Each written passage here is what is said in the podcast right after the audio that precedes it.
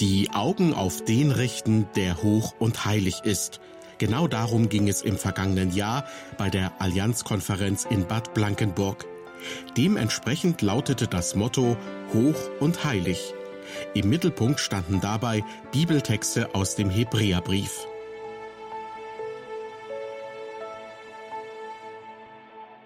Herzlich willkommen zur Sendereihe beim Wort genommen.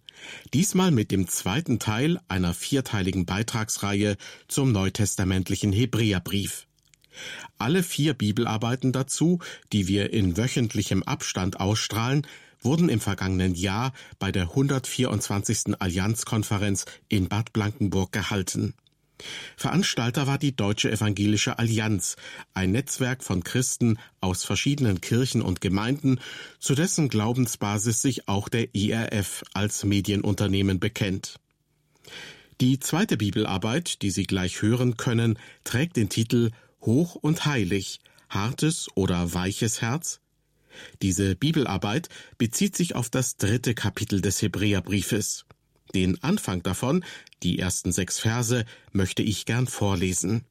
Da heißt es, Darum, ihr heiligen Brüder und Schwestern, die ihr teilhabt an der himmlischen Berufung, schaut auf den Apostel und Hohenpriester, den wir bekennen, Jesus, der da treu ist dem, der ihn gemacht hat, wie auch Mose in Gottes ganzem Hause. Er ist aber größerer Herrlichkeit wert als Mose, so wie der Erbauer des Hauses größere Ehre hat als das Haus. Denn jedes Haus wird von jemandem erbaut, der aber alles erbaut hat, das ist Gott. Mose zwar war treu in Gottes ganzem Hause als Diener, zum Zeugnis für das, was später gesagt werden sollte. Christus aber war treu als Sohn über Gottes Haus. Sein Haus sind wir, wenn wir den Freimut und den Ruhm der Hoffnung festhalten. Soweit aus dem Hebräerbrief Kapitel 3, die Verse 1 bis 6.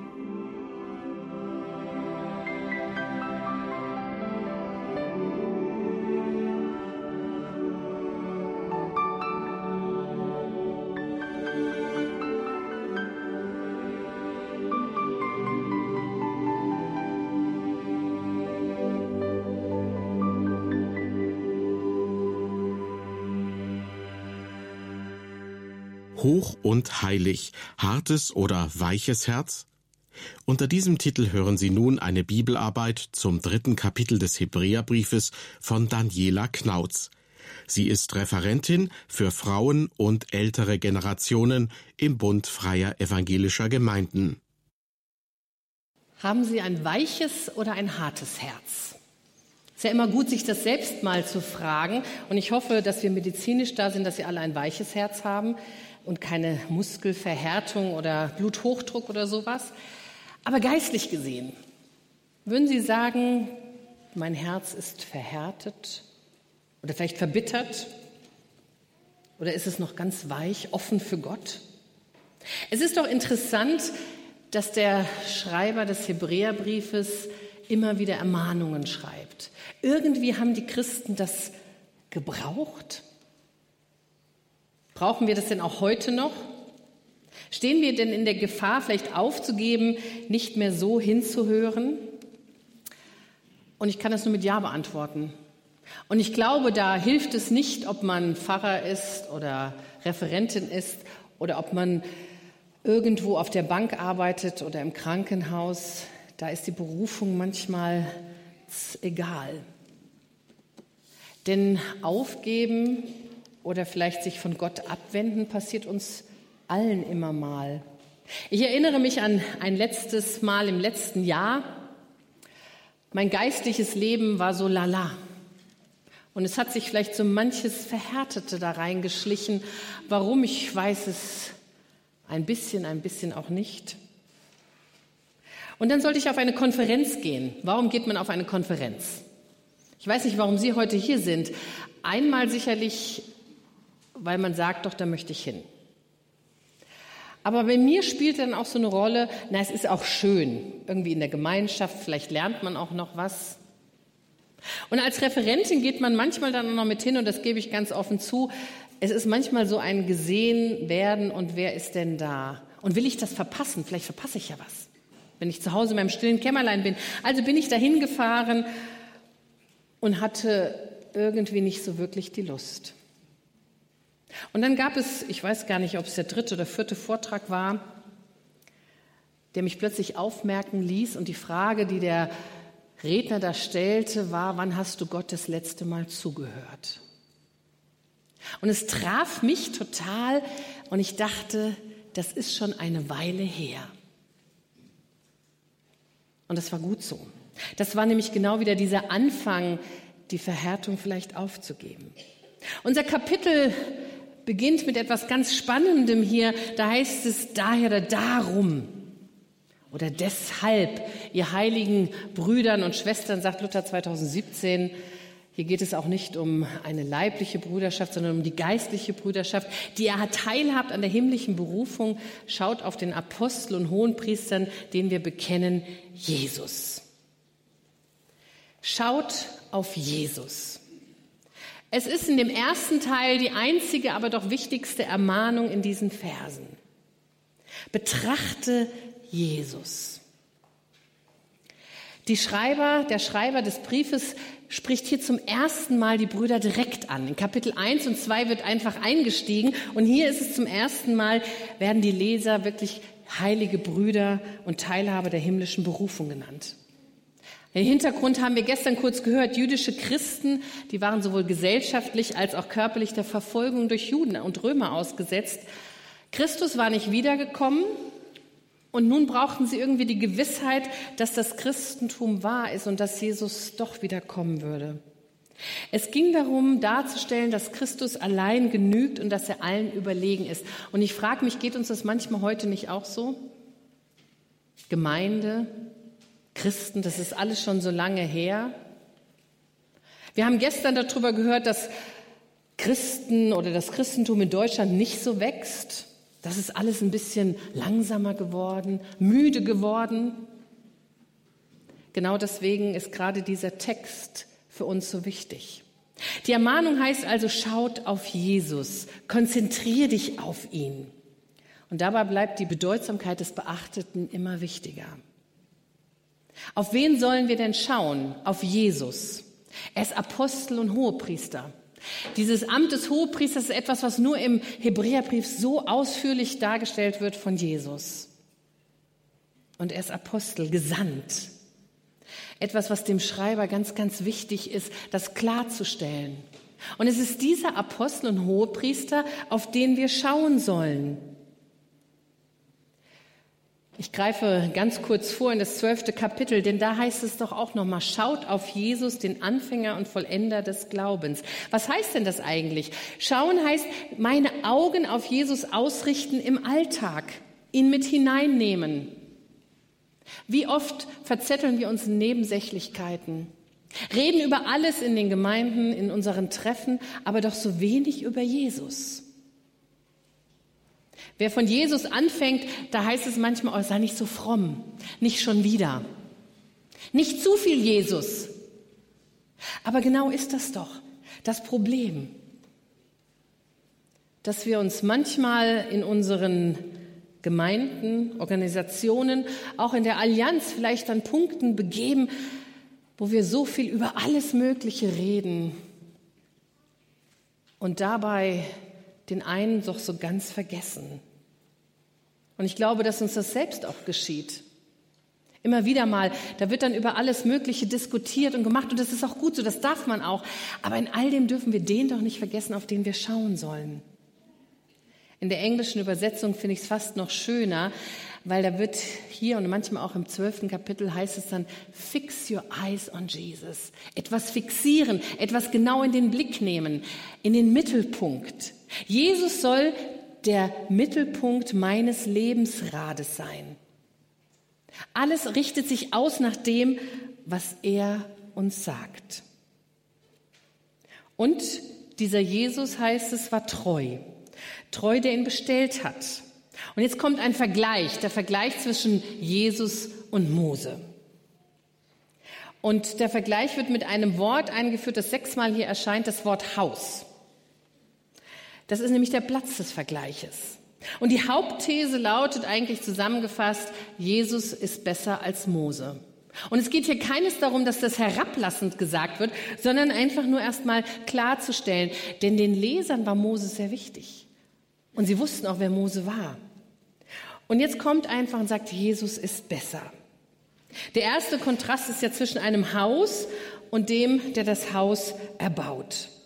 Im Urtext bedeutet dieses Wort für erbauen mehr als nur den Bau übersehen. Da ging es um den Entwurf, den Innenausbau, die Herrichtung und sogar die Bestellung der Dienerschaft. Und die Frage ist natürlich, was bedeutet dieses Wort Haus in unserem Text? Vers 2 spricht ja vom Haus des Moses, dass er treu war in seinem ganzen Haus. Dann Vers 3 nimmt auf irgendein Haus Bezug, das einer baut. Und dann Vers 4 erfahren wir, dass wir selbst auch das Haus sind. Und dass Gott alles erbaut hat. Demnach gehört doch alles Gott. Vers 5 bezeichnet Moses als einen treuen Diener über dieses Haus, aber Jesus als Sohn über sein Haus. Das heißt, wenn ich es mal einfach in einfache Worte schreiben, sagen würde, das ganze Haus hat Gott erbaut Mose war ein treuer Diener, aber Jesus war als Sohn über das Haus. Wir sind Jesu Haus, heißt es dann. Wir vermuten, dass Israel das Haus Mose war. Aber weil Jesus ja auch Gott ist, ist es auch Jesus Haus. Das heißt, er ist größer als alles andere. Spannend, und da möchte ich, und ich habe mich sehr schwer getan, gebe ich ehrlich zu, mit diesem Vers 6. Da heißt es nämlich, Christus ist Sohn über sein Haus. Und sein Haus, Gottes Haus, sind wir, die Gemeinde, wenn wir mit Zuversicht und freudigem Stolz an dem festhalten, worauf wir hoffen. Ich habe mich gefragt, hätte der Autor nicht einfach schreiben können, sein Haus sind wir. Oder sein Haus ist die Gemeinde. Punkt. Warum muss dieser Nebensatz noch hinzugefügt werden? Wenn wir mit Zuversicht und freudigem Stolz an dem festhalten, worauf wir hoffen. Kann ein Christ verloren gehen? Diese Frage stellt sich hier. Und ich habe festgestellt, ganze theologische Systeme drehen sich ja um diese Streitfrage. Ich will da auch nicht näher drauf eingehen, aber ich möchte gerne auf etwas drauf eingehen und ich hoffe, dass Sie ein weiches Herz haben. Ein weiches Herz kennzeichnet sich nämlich auch dadurch, dass wir mal genau hinhören, wenn es vielleicht für uns auch unbequem wird. Und ich merke so Textstellen, die mag ich gar nicht. Warum mag ich die nicht? Weil ich jemand bin, der glaubt, dass eigentlich ein Christ nicht verloren gehen kann. Aber das muss ich offen und ehrlich zugeben, wenn ich den Hebräerbrief lese und ich mache ihn Mut, ihn mal ganz durchzulesen, begegnen wir an keiner Stelle, die uns den Himmel zusichert, wenn wir nicht konsequent durchhalten bis zum Ende. Das heißt, irgendwie ist dann doch eine Bedingung da. Ich kann es nicht ganz auflösen. Ich glaube, dass wer zu Christus gehört, ist sein.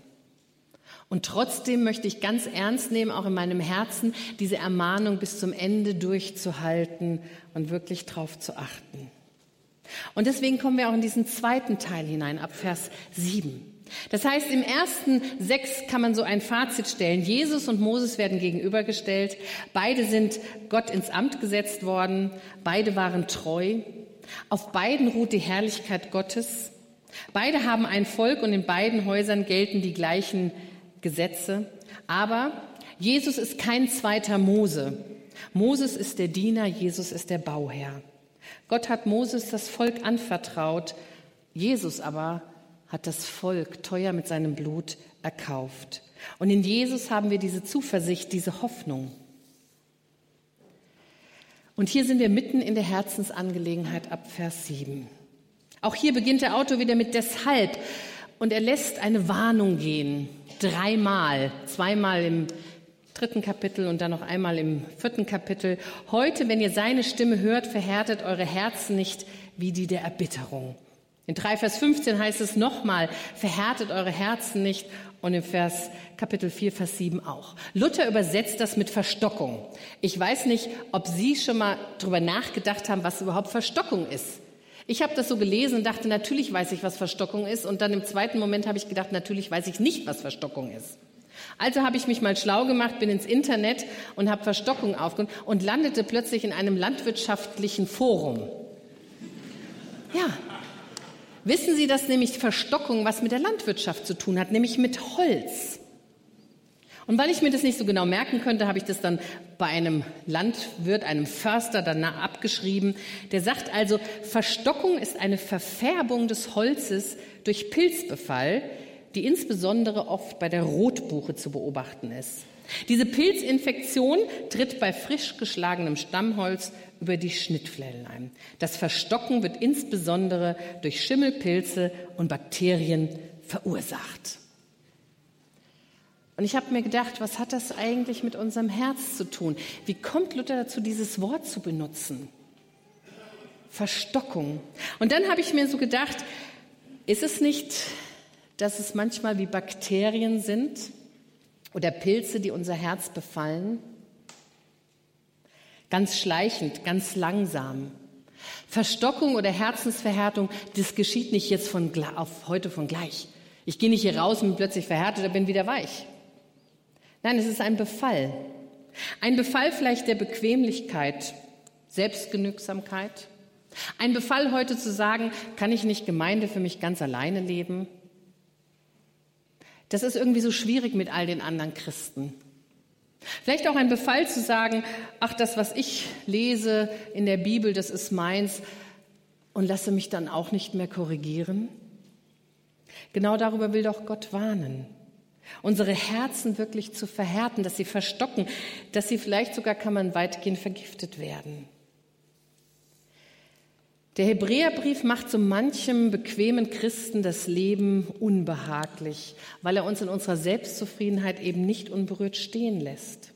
Denn manchmal haben wir uns so sehr an diese Liebe Gottes gewöhnt, an die Gnade Gottes, an Vergebung und ach Gott wird das schon irgendwie machen, dass wir uns selbst genug geworden sind. Und dabei vergessen wir eben, dass wir sein Haus sind. Ich weiß nicht, ob Sie mal darüber nachgedacht haben, warum gehen Sie in eine Gemeinde? Ich würde nicht unbedingt in eine Gemeinde gehen, weil manchmal die Leute, die ich da treffe, sind echt schwierig und sind auch nicht alle nett. Und die würde ich auch nicht alle als meine Freunde aussuchen. Aber warum gehe ich denn dahin? Weil Gemeinde Gottes Idee ist. Gemeinde ist Gottes Plan, dem Menschen zu begegnen. Es ist das da, wo wir Beziehungen leben. Und auch das muss ich mir sagen lassen. Und wir brauchen genau das, weil das ist nämlich auch eins des Wichtigsten. Wie erhalte ich mir nämlich mein weiches Herz oder wie bekomme ich eins? Zwei Na Maßnahmen nennt der Schreiber. Eine dritte ist im vierten Kapitel, die will ich heute nicht ansprechen, aber zwei sind da. Das erste ist nämlich gegenseitig Hilfe leisten. Und die zweite Maßnahme heißt dranbleiben oder durchhalten. Aber bevor wir zu den Maßnahmen kommen, noch etwas Wichtiges, was wir vielleicht auch da überlesen. Es heißt nämlich heute, wenn ihr seine Stimme hören werdet. Fakt ist, Gott redet. Damals wie heute. Und er ist nicht stumm. Manchmal habe ich das Gefühl, wenn ich mit Menschen rede, dass die immer sagen, auch ich höre Gott gar nicht. Oder ich weiß gar nicht, was der von mir will. Bei manchen hat man fast das Gefühl, dass Gott wie so ein Osterhase ist, der sein Wort irgendwo versteckt und vergräbt und wir dürfen auf keinen Fall rausfinden, wo es ist. Und ich merke, dass Gott gar nicht so ist. In Kapitel 1 sagt er nämlich, dass Gott auf viele Weise geredet hat, auch durch die Propheten, durch Menschen, ist anderes. Aber jetzt redet er durch Jesus. Gott spricht auch heute immer noch. Hauptsächlich durch Jesus, durch Gottes Wort. Mal in einem Traum, mal durch andere Dinge. Die Frage ist aber, er muss sich lernen, die Stimme des Herrn zu hören. In den Evangelien heißt es immer, die Jesus kennen meine Staffel, sie hören meine Stimme. Hörst du Gottes Stimme? Hast du ein Ohr entwickelt für ihn? Nehme ich mir denn überhaupt Zeit dafür? Das war doch mein Problem bei der Konferenz, als mich jemand gefragt hat, wann habe ich denn? Ich habe mir ja gar keine Zeit mehr genommen. Ich habe damals mal überlegt, habe ich nicht mehr gebetet? Doch gebetet habe ich noch. Aber ich habe so gebetet. Himmlischer Vater oder Jesus, Amen, tschüss und los geht's. Ich hatte auch Fragen an ihn. Die habe ich genauso gesagt. Herr, ich habe eine Frage und dann wollte ich noch was sagen, dann wollte ich noch was sagen, wollte ich noch was sagen, dann wollte ich noch was sagen. Amen. Und der Alltag ging los. Und in diesem Moment ist mir aufgefallen, der hat ja überhaupt keine Chance, mit mir zu sprechen. Und ich mache es mal ganz persönlich. Gibt es eine Zeit, wo du mal stille bist und hinhörst? Wo Gott mit dir reden darf? Wir fragen oft, Gott sagt nichts. Und mittlerweile antworte ich heute ganz oft, weil wir nicht hinhören weil wir uns die Zeit gar nicht nehmen wollen, weil wir aber auch sein Wort nicht lesen wollen. Vielleicht ärgert uns dieser Vers 6, wenn da steht, wir sind sein Haus, wenn wir durchhalten. Und dann machen wir schon zu die Bibel und sagen, ach, das ist wieder, gefällt uns nicht. Und dann sich die Mühe zu machen, vielleicht miteinander ins Gespräch zu kommen, wirklich miteinander zu reden, damit zu ringen. Mit dem Wunsch Gottes in unserem Herzen wirklich seine Stimme zu hören, gibt der Schreiber uns zwei Maßnahmen an die Hand. Das erste ist gegenseitige Hilfe. Ich glaube, für das Volk Israel, mit dem wir da verglichen werden, war es ja leicht, eine falsche Einstellung zu haben. Seit Jahrhunderten lebten sie in Knechtschaft. Der Einfluss von Ägypten war groß. Sie kannten die Götter der Ägypter, die ägyptische Kultur. Und Israel, dürfen wir nicht vergessen, hatte damals noch keine heilige Schrift. Sie kannten die Gesetze Gottes nicht. Sie hatten nur Verheißungen. Verheißungen, Überlieferungen von Vätern, dass es eines Tages mal in irgendein Land gehen würde. Und als dann der Auszug kam, ich meine, in angesichts all der Probleme in der Wüste, war es da nicht verständlich, dass sie gemurrt haben und verbittert waren? Denn es zeigt sich doch, dass Mitmenschen einen sehr starken Druck auf uns ausüben können. Und ich glaube, genau deswegen möchte Gott, dass wir Gemeinschaft haben. Gemeinde dient praktisch als Familie. Da finden wir doch Kraft und Ermutigung auf dem Lebensweg. Denn die Welt ist immer um uns und versucht uns ihrer Gestalt gleichförmig zu machen. Wir haben gestern viel davon gehört, dass Christen kaum mehr aufstehen oder was bekennen oder sagen. Ich bin manchmal traurig darüber, wenn Leute zu mir kommen und mit mir reden und sagen, weißt du, bei mir auf der Arbeit weiß keiner, dass ich Christ bin. Neulich sagte jemand sogar, und ich will das auch so lassen. Und dann fragen wir uns doch, warum? Und dann sagt sie ja, wenn man Christ ist und die Leute das wissen, dann beobachten die einen ja viel mehr. Ja, natürlich beobachten sie einen mehr. Dann wird geschaut. Ich kann mich noch gut erinnern, als ich an einer Arbeitsstelle war. Ich weiß nicht, wo ich gearbeitet habe. Ich hatte einen Kollegen. Und dieser Kollege wusste, dass ich mit meiner Freundin jeden Donnerstagmorgen bete weil ich bin nicht der Morgenmensch und kam eigentlich immer eher später zur Arbeit. Aber da sie früh aufstehen musste, haben wir immer um sechs zusammen gebetet. Und ich kann Ihnen versichern, jeden Donnerstagmorgen habe ich mir um halb sechs überlegt, bin ich heute krank, habe ich Schnupfen oder keine Ahnung, was ich habe. Ja, und jedes Mal habe ich gedacht, nee, komm. Und es war jedes Mal eine schöne Zeit. Aber sie musste um halb, oh, ich glaube um halb sieben, um sieben auf der Arbeit sein. Also war ich an diesen Donnerstagen auch immer um sieben auf der Arbeit. Und irgendwann hat mich dieser Kollege gefragt, wieso kommst du eigentlich immer nur donnerstags früh? Also sonst kommst du um acht oder um halb neun, gerade so für die letzte Minute äh, der Stechuhr. Und hier ist es plötzlich so. Dann habe ich ihm gesagt, ja, weil ich bete mit jemandem. Und dann kam der Donnerstag, wo sie krank war. Ich ging um halb neun auf die Arbeit, dachte mir nichts dabei. Und das Erste, was mein Kollege sagt, na, heute nicht gebetet? Dann habe ich gesagt, doch, beten wir weiter, aber meine Freundin war krank. Und er sagte, alleine betest du nicht? Und ich habe gesagt, ich bin nicht früh aufgestanden. Nein. Aber wir hatten immer schöne Gespräche darüber. Zu bekennen und beobachtet zu werden, ist was Schönes. Es geht doch darum, dass man nicht irgendwas zeigen muss, was ich gar nicht bin, sondern ich selbst sein darf. Ihm erklärt habe, ich schlafe immer noch gerne, auch als Christ. Ja? Die erste Vorkehrung gegen die Verhärtung des Herzens ist also auch gegenseitige Hilfe. Wir sollen einander aufpassen, uns Sorgen machen, einander erzählen. Praktisch heißt das für mich Beziehung haben, miteinander reden. Und er sagt aber nicht nur ermutigen, sondern auch ermahnen. Und manchmal sind die Lektionen wirklich schwer. Denn das, worum es ihm geht, ist es, dass er sagt, glaubt, bekennt und seid gehorsam.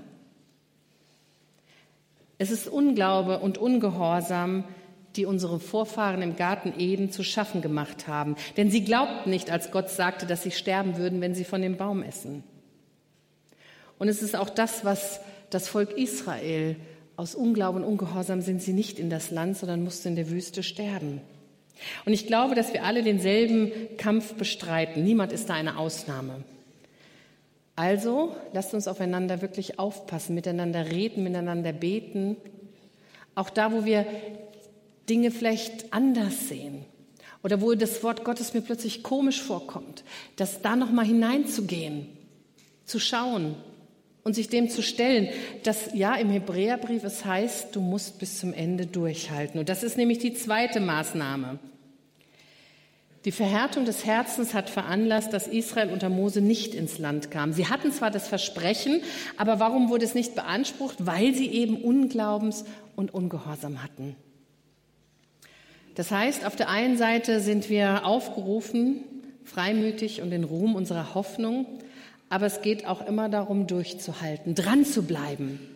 Und ich habe so gedacht, warum macht der Schreiber das, dass er einen so ermahnt, dran zu bleiben? Und das ist ja eigentlich durch den ganzen Hebräerbrief hinweg. Und ich glaube, weil das was ganz Menschliches ist. Zumindest bei mir auch so. Der Anfang ist immer super. Am 1. Januar nehmen sich ganz viele Leute ganz viele Dinge vor. Oder die andere Hälfte nimmt sich schon nichts mehr vor, weil sie weiß, dass es am 1. Februar schon wieder vorbei ist. In der Schule, Schüler, Studenten sagen in diesem Schuljahr, ja, mache ich nach drei, vier Wochen, manchmal vielleicht nach fünf Wochen, ist das Unternehmen doch irgendwie wieder etwas anders. Von Natur aus sind wir Menschen geneigt, das Interesse an Unternehmen, Projekten oder Themen irgendwie zu verlieren. Ja, wir sind nicht unbedingt die Durchhalter manchmal. Aber diese Tendenz kann katastrophal sein für das Christenleben. Denn das Christenleben ist nicht ein 100-Meter-Rennen, sondern wird immer wieder verglichen mit einem Marathon. Und da ist es auch nicht wichtig, ja, ob ich beim Marathon zehn Kilometer irgendwie mich abgehechelt habe. Das interessiert nachher leider gar keinen mehr. Es ist auch nicht unbedingt, ach, Hauptsache mal beim Rennen dabei gewesen zu sein. Beim Marathonlauf zählt tatsächlich, wer durchs Ziel kommt. Wer hat es denn wirklich geschafft? Es ist egal, wie lange Zeit ich gebraucht habe. Es ist auch egal, welcher Zustand manchmal. Aber das wichtig ist, halten wir durch. Halten wir durch, bleiben wir dran an diesem Lauf mit Christus. Und ich glaube, das ist das Wichtigste. Ein weiches Herz behalte ich, wenn ich im Glauben und Gehorsam auf Jesus schaue. Er muss der Mittelpunkt in meinem Leben werden und ich muss, und ich mache es mal so wirklich streng. Ich muss bereit sein, auf seine Stimme zu hören. Und wenn ich mich dann noch in die Gemeinschaft einbinden lasse, das heißt, wo ich auch Ermutigung und Ermahnung bekomme, wo ich mich korrigieren lassen darf und wo ich ermutigt werde, durchzuhalten, da bleibt mein Herz weich. Da will die Liebe und Güte und Vergebung Gottes nicht einfach zur Selbstverständlichkeit werden. Da ist es ein hohes Gut. Da möchte ich dranbleiben an Jesus Christus, der, der für mich gelitten hat, der mich teuer erkauft hat. Und auch wenn der Gegenwind groß ist oder mein Mut mich verlässt oder unsere Kultur vielleicht sagt, Hauptsache du und Hauptsache dein Urlaub und Hauptsache dein kein, weiß ich nicht was, sie können das einsetzen, wie sie wollen, dass ich dann sage, nein, es geht um Jesus. Und da wird es unbequem, da wird es manchmal rau, aber lassen sich darauf ein. Wie bekomme ich ein weiches Herz? Oder wie behalte ich es? Fix your eyes on Jesus. Und in diesem Konzentrieren auf Jesus und dem Bekennen darf ich dann wirklich dranbleiben und muss das nicht alleine tun. Denn wir gehören zusammen. Wir sind eins. Dafür steht doch die Allianz. Johannes 17, 21, auf dass sie alle eins seien, damit die Welt glaube. Wenn wir wieder zusammenstehen, zusammen bekennen und unsere Augen auf Jesus richten, dann behalten wir ein weiches Herz. Dann sind wir doch das Zeugnis in dieser Welt und verhärten nicht. Hartes oder weiches Herz? So war diese Bibelarbeit zum dritten Kapitel des Hebräerbriefes überschrieben. Sie wurde letztes Jahr bei der Allianzkonferenz in Bad Blankenburg gehalten, die unter dem Motto stand Hoch und Heilig. Die Rednerin war Daniela Knautz. Sie ist Referentin für Frauen und ältere Generationen im Bund freier evangelischer Gemeinden. Gern möchte ich Sie darauf hinweisen, dass die Bibelarbeit von Daniela Knautz im Internet abrufbar ist. Sie finden sie in unserer Audiothek innerhalb der Sendereihe beim Wort genommen auf erfplus.de beziehungsweise über die ERF Plus App. Wir freuen uns, wenn Sie andere Leute, die daran interessiert sind, darauf hinweisen. Auf ERF Plus in der Sendereihe beim Wort genommen werden wir in wöchentlichem Abstand noch zwei weitere Bibelarbeiten unter der Überschrift Hoch und Heilig ausstrahlen. Heute in einer Woche Hoch und Heilig werdet erwachsen. Ihnen ein herzliches Dankeschön fürs Zuhören. Gottes Segen mit Ihnen.